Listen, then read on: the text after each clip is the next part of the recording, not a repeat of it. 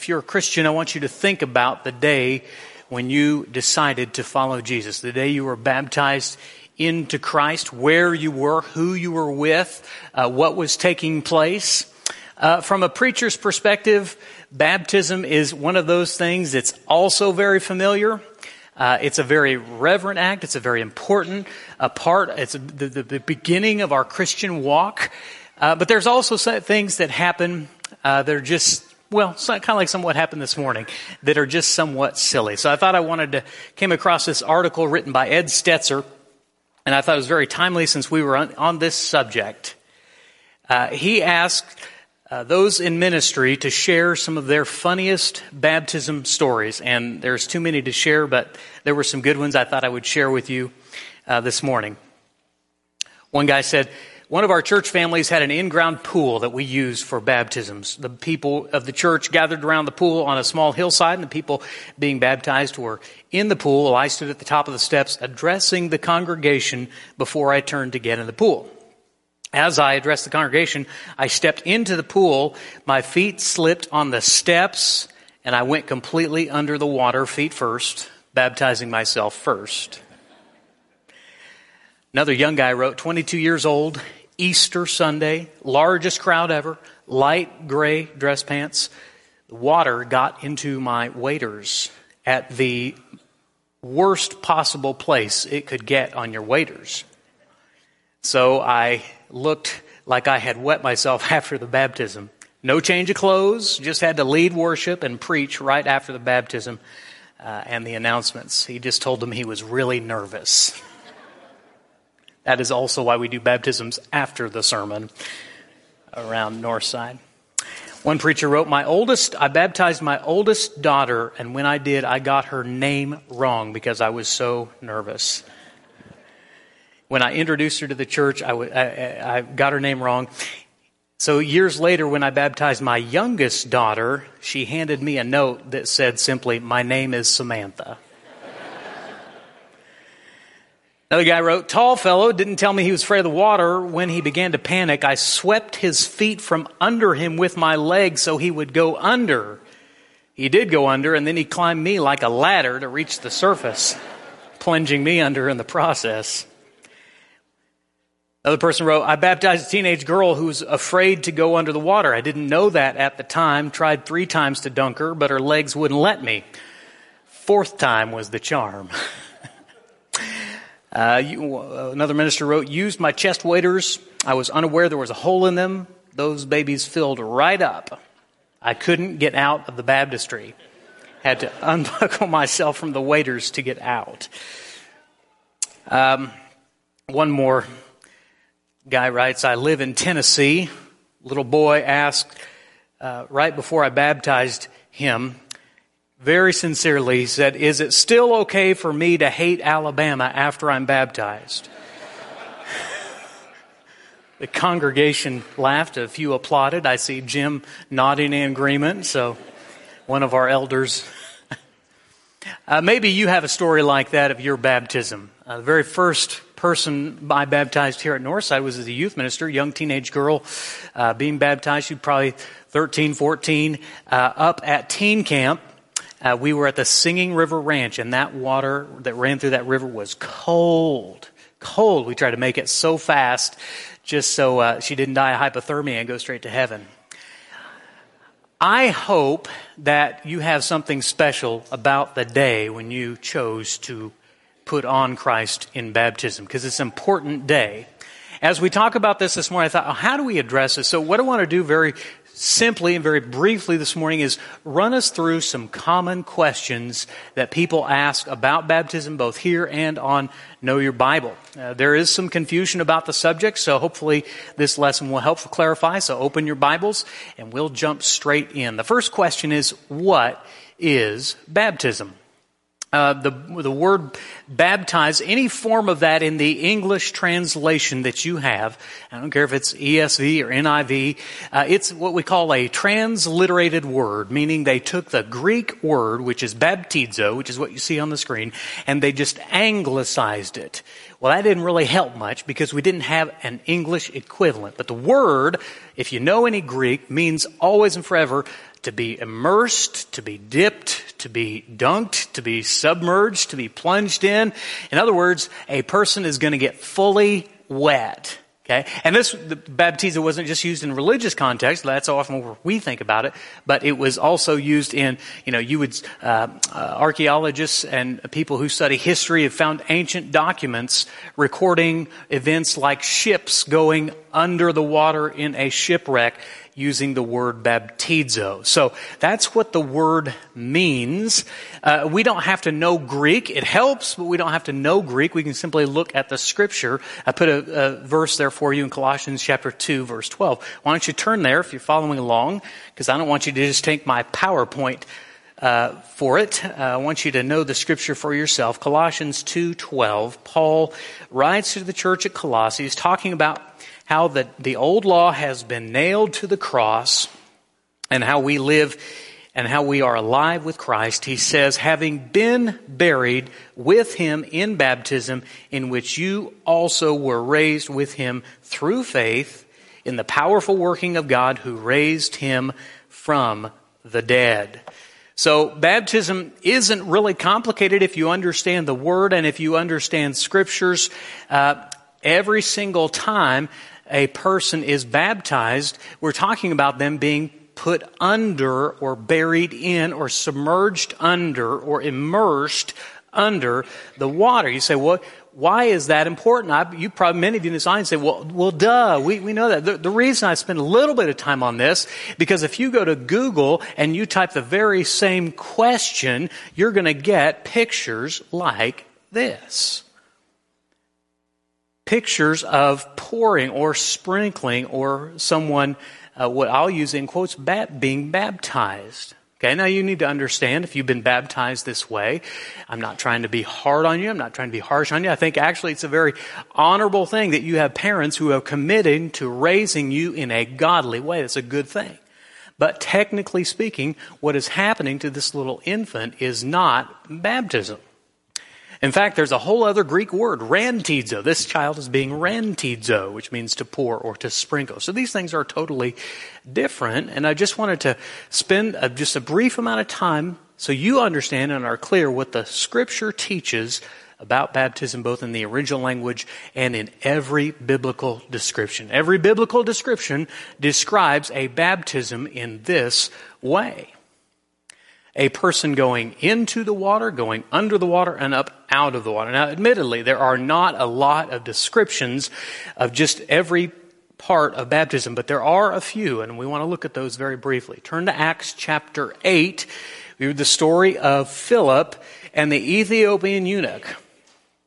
Probably the first Gentile convert, Acts chapter 8 this very interesting and unusual story gives us some insights into baptism. Now, obviously, the eunuch is reading scripture. He is studying the prophet Isaiah. He doesn't understand. Philip comes up alongside him and explains to him the gospel. Now, of course, they wouldn't have had the New Testament, so he's using Old Testament scripture to point and to profess Jesus the Christ.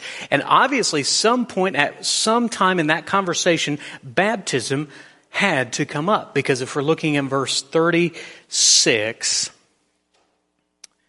actually, you know what? We'll, we'll come back to verse 36. Let's, let's go to verse 38. But Acts chapter 8, the question is given What prevents me from being baptized? And he commanded the chariot to stop. And they both went down into the water, verse 38. Philip and the eunuch, and he baptized him. And when they came up out of the water, the Spirit of the Lord carried Philip away. The eunuch saw him no more and went on his way rejoicing. A very simple point in those couple of verses. Baptism is, is a going into and coming up out of the water. Same with Matthew chapter 3, when the account of Jesus' baptism, if you're following along, Matthew chapter 3 is where you'll find that. And it says Jesus came up out of the water. It's important because if you want to understand a biblical definition of baptism, it's good to look at what the scripture says. Next question. Why does baptism matter? Why does it matter? Is it important? Is it significant? If you ask a number of people like me, if you put it on Google, if you, if you went to a church and asked their, their preacher or their pastor or their minister, is baptism important? You get a number of different answers. We say that baptism is important for a number of reasons. The first and foremost is because Jesus said that it mattered. In John chapter 3, John records a conversation he had with a fellow by the name of Nicodemus. John chapter 3, now, Nicodemus comes to him at night. He is curious about Jesus, but doesn't want to be associated with Jesus. And they start talking about very important matters. And he says, Jesus says, verse 3 of chapter 3 of John, Jesus answered him, Truly, truly, I say to you, unless one is born again, he cannot enter the kingdom of God. That's pretty important. That's very important. Now, it confused Nicodemus. He said, Well, how is this going to happen? How, how is one born again? What does that mean? And Jesus goes on to explain Truly, truly, I say to you, unless one is born of the water and the Spirit, that which is born of the flesh is flesh, which is born of the Spirit is spirit. So, baptism is a physical act, but there's a spiritual component, and Jesus was very clear unless you're born of the water and the Spirit, you cannot enter the kingdom of God. That's real important. I'll just address the youth group for just a minute because in a few years, you are going to go on your own. You're going to fly the nest. You're going to make decisions about where might I go to church, if I will go to church. And one thing you might want to pay attention to, what does that church teach about is baptism important? Some churches will say, well, it's an outward sign of an inward grace. It's, it's a, it's a good. You kind of get some bonus points for it, but you don't have to do it. And you should just simply turn to your Bible and read John chapter 3. Or you might go to Mark 16, 16. A well known scripture at the end, as Jesus is giving final instructions to the apostles, he simply says, in a very clear unambiguous way these words. Mark 16, 16. If you don't know where that is, turn to page 1096 in the Pew Bible. He says, Whoever believes and is baptized will be saved. But whoever does not believe will be condemned. Jesus commanded baptism. And this is important because if Jesus commanded baptism, then you need to understand that it's not a work. It is not something we're doing to earn our salvation. It's something that we are doing in response to what Jesus said to do. For example, Jesus said to believe, you believe and be baptized. Well, if you ask any preacher, do you have to believe that Jesus is the Son of God to be a Christian? Well, they'd say, of course. Absolutely. They'd point you to the scriptures time and again. But then when you ask them the second part, baptized, well, well, you know, you know, it's a, it's a good thing. If you want to do it, that's fine, but you don't have to. It's not that important. And I take uh, issue with that from a biblical perspective, not from a personal one. Jesus commanded baptism, so it's not a work. It's not a work any more than belief or repentance or profession of faith. Think about it like this. I think I heard Steve say this one time. I don't know if it's original to Steve, but uh, here it is. Baptism is not how you're saved. You are saved by faith in Christ Jesus through the grace of God. You are saved by the grace of God through faith. So baptism is not how you're saved. Baptism is simply when you're saved.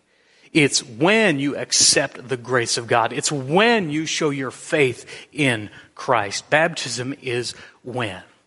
What happens at baptism? All right, well, several things. So we're going to run through these very quickly, but he says uh, there are several scriptures here, so I'm just going to give them to you. The first and second are probably the biggest. I don't they're all important, okay? So in no particular order, you are forgiven of your sins. Past, present, future. What you would consider big sins or what you might consider small, insignificant sins. All those sins that separate you, that make you fall short of the glory of God according to Romans 3.23. All those sins that make you worthy of a spiritual death from Romans 6.23 all of those sins are washed away, not by the water, but by the blood of Jesus Christ. Acts chapter 2. This is a, a verse that uh, Church of Christ folks ought to know quite well. Sometimes I think we know it so well we forget how important it is. Acts chapter 2, verse 38, Peter said to them, this is the end of the sermon. He's culminating. He has said, This Jesus whom you crucified, God has made him both Lord and Christ. We talked about that a couple of weeks ago.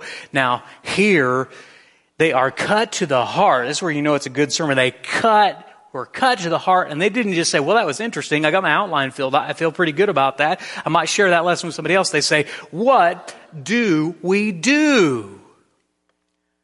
And Peter's response is very simple repent and be baptized, every one of you, in the name of Jesus Christ for the forgiveness of your sins, and you shall receive the gift of the Holy Spirit. Now, note this, what he says next, verse 39. For the promise is for you and for your children and for all who are far off, everyone whom the Lord our God calls to himself. He was saying, this is what you need to do. This is why that's important. And it's not just for you. It's for the generation after you and for all the generations after you. And so for 2,000 years, we understand very simply that baptism is required to be a Christian. And it's coupled with belief, it's coupled with repentance, and you receive forgiveness, you receive the gift of the Holy Spirit. The Holy Spirit dwells within the Christian, Nothing mysterious about that. It's just a promised helper who helps us in many different ways. Third, we are clothed with Christ. You are putting on Christ. The way to be in Christ is to put on Christ. The way to put on Christ is in baptism. Galatians chapter 3 verse 27, Paul writes, For as many of you as were baptized into Christ have put on Christ. In other words, baptism isn't just to become a member of, of, a church. Baptism is just is not an outward sign of an inward grace. Baptism is when, from a biblical perspective, you put on Christ. Number four, you are committing to a new way of life. Now, this is really important. Remember, Peter said, repent and be baptized. That's important because what it tells us is you've got, there's got to be a change in there. In other words, if you say, yeah, I believe that Jesus is the Son of God, and then you get wet and you come up out and you, you're living in the same way and your attitude towards sin is that, hey, I'm a Christian, I can do whatever I want. And Paul would say, God forbid. Turn to Romans chapter 6, a great great set of scriptures on the subject of baptism, not just in what it is, but what also it means. Acts chapter 6, we're just going to start in verse 1. What shall we say then? Are we to continue in sin that grace may abound? By no means. How can we who died to sin still live in it? Or don't you know, catch this, don't you know that all of us who were, who have been baptized into Christ Jesus, were baptized into his death. We were buried, therefore, with him by baptism into death. Death, what do you mean, death? Not a physical death. We're talking about a spiritual death, a death, a dying to yourself, in order that just as Christ was raised from the dead by the glory of the Father, we too might walk in newness of life. In other words, when you're baptized, things change from that point going forward. I'll never forget it. It was 31 years and 24 days ago. A young 12 and a half year old Toby on a Sunday night in February at a small church here in town at a small, sparsely attended Sunday night service was when I decided to be obedient to Christ, to express that belief by my faith and obedience to Him in baptism. And I meekly walked down there to the front row, and Bruce Dimmick, who was preaching the sermon that night, a sermon on, I think, First Thessalonians, if I recall, but I don't remember much. And he came, and my, my great uncle Keith came up, and, and he was going to take the confession. And he said some words again, which I don't remember. And he asked me, Do you believe with all your heart that Jesus is the Son of God? And with all the sincerity I could muster, I said, Yes. Now that moment had would would forever change my earthly trajectory but more than that, my eternal trajectory. I knew it was important. I knew I needed to do it. I, I, couldn't argue with Scripture. It was clear as a seventh grade boy could understand. That's how simple it is. And we, we make it very much more complicated than it needs to be. But I knew in that moment I was committing to Jesus and I was committing to an entire new way of life. And I've been, to the best of my ability, living that out for 31 years. Am I perfect? Heavens, no. That's why I needed to be baptized. It's a new way of life, Paul says, and that's what we are committing to. I want to make sure it's important that we understand that. Finally, you are added to the body of Christ, which is the church. Now, that's important to understand 1 Corinthians chapter 12, verse 13, Paul writes, for, you, for in one spirit we were all baptized into one body, Jews or Greeks, and all were made of the one spirit to drink. All right, next, who should be baptized? Well, I think first it's important to understand uh, that this is kind of a tricky question, especially in churches of Christ. So I want to help you with, from a biblical perspective. All right, first, go back to Acts chapter 8. We're going to go back to the story of Philip and the Ethiopian eunuch. There in that passage, there is a verse that's missing. Most translations do not have verse 37. Now, there's some reasons for that. It's because to do with the manuscripts. Some had verse 37, some didn't. But I want to read this story to you again with verse 37 so that you understand uh, what, a picture of what Luke is giving us. Acts chapter 8, hopefully you're back there, verses 36 is where we're going to begin. He says, And as they were going along the road, they came to some water, and the eunuch said, See, here is water. What prevents me from being baptized? And Philip said, If you believe with all your heart, you may. And he replied, I believe that Jesus Christ is the Son of God. And he commanded the chariot to stop. And they both went down into the water, Philip and the eunuch, and he baptized him. Now, in that moment, at least from verse 37, we get a picture that the eunuch believed. And he professed that belief with his mouth. And we understand from other scriptures that's important. All right, well, you say, well, yeah, of course that's important for someone to believe. Well, okay, this is why we do not baptize infants, babies, because they don't have the ability to believe like Jesus commanded. So it's important if you're someone who believes. The second is it's someone who is committed. Mm, turn to Matthew chapter 10, verse 37. Matthew 10 37. And following, this is page 1046 in the Pew Bible. Jesus wrote about following him. He said, Whoever loves father or mother more than me is not worthy of me. Whoever loves son or daughter more than me is not worthy of me. And whoever does not take his cross and follow me is not worthy of me. Whoever finds his life will lose it, and whoever loses his life for my sake will find it. The second is not just those who believe, but it's those who are committed. We need to understand that, that those who are committed. Now, now this is kind of the issue with baptizing young kids. This is the problem that we have. And you say, well, what does the Bible say about what age you should be baptized? Doesn't give us an age. There's a reason for that. Because some kids are ready at age nine and some kids aren't ready at age 39. It's a, a maturity issue, a maturity of faith. So I think the most important part is you have to understand the commitment. If your young child says to you, oh, Dad, I want to be baptized. I say, well, you know, your kids will say a lot of things. Dad, I want a puppy. All right. We understand as parents how that works. A puppy's fun for a little while, isn't it? But then you have the commitment.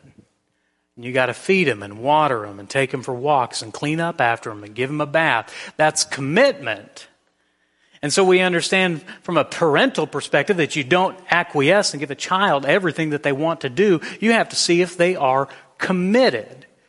So I think the Bible doesn't give us a, a, an age because I think some kids, I can tell you with all my heart that at age 12, I was committed and I knew this was a lifelong commitment. That's what Jesus wants you to understand. When you're baptized, you have to believe in Him and you have to be committed to Him for life. Lastly, oh, and by the way, I've got a little resource. If you are a parent with young kids, maybe they've been asking, maybe this lesson spurs some interest, and you're like, eh, I don't know. And if you need some help, I've got a couple of resources that'll help you walk through that as a, as a mom or dad, okay? So if you need that, come talk to me after the service. Finally, it needs to be those who are penitent. Remember, Peter said, repent and be baptized. There's an idea of repentance that has to come in there when you're making the commitment. Commitment is simply agreeing with God, agreeing that your sin is sin, agreeing that's not good, that's not what God wants, and understanding that your sin separates you from God. So who can be baptized? Those who believe, those who are committed, and those who are penitent or are repenting. So, I'll finish with this one last question for you. There's a question posed to Paul in Acts chapter 22, verse 16. If you've been reading through the scriptures and studying with us, maybe you've been thinking about baptism and you believe and you're committed and you are ready to turn away from the old life of sin.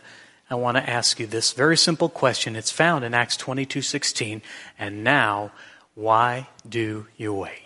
Rise and be baptized and wash away your sins, calling on his name. Baptism is such an important subject, and I hope we don't just overlook it. Hopefully, this has been helpful for you this morning. But if you're ready, if you believe that Jesus is the Son of God, if you are committed to a lifetime to that, and you are penitent of your sin, then here in just a minute, Brent's going to lead us in a song, and you can head straight to the back and talk to one of our shepherds and tell them about your belief and your desire to commit your life to Christ and to have your sins washed away and receive the gift of the Holy Spirit. We'd be glad to help you with that today. If you have that need or any other need, we'll ask that you head to the back and speak with one of our shepherds. Now, as together we stand and sing.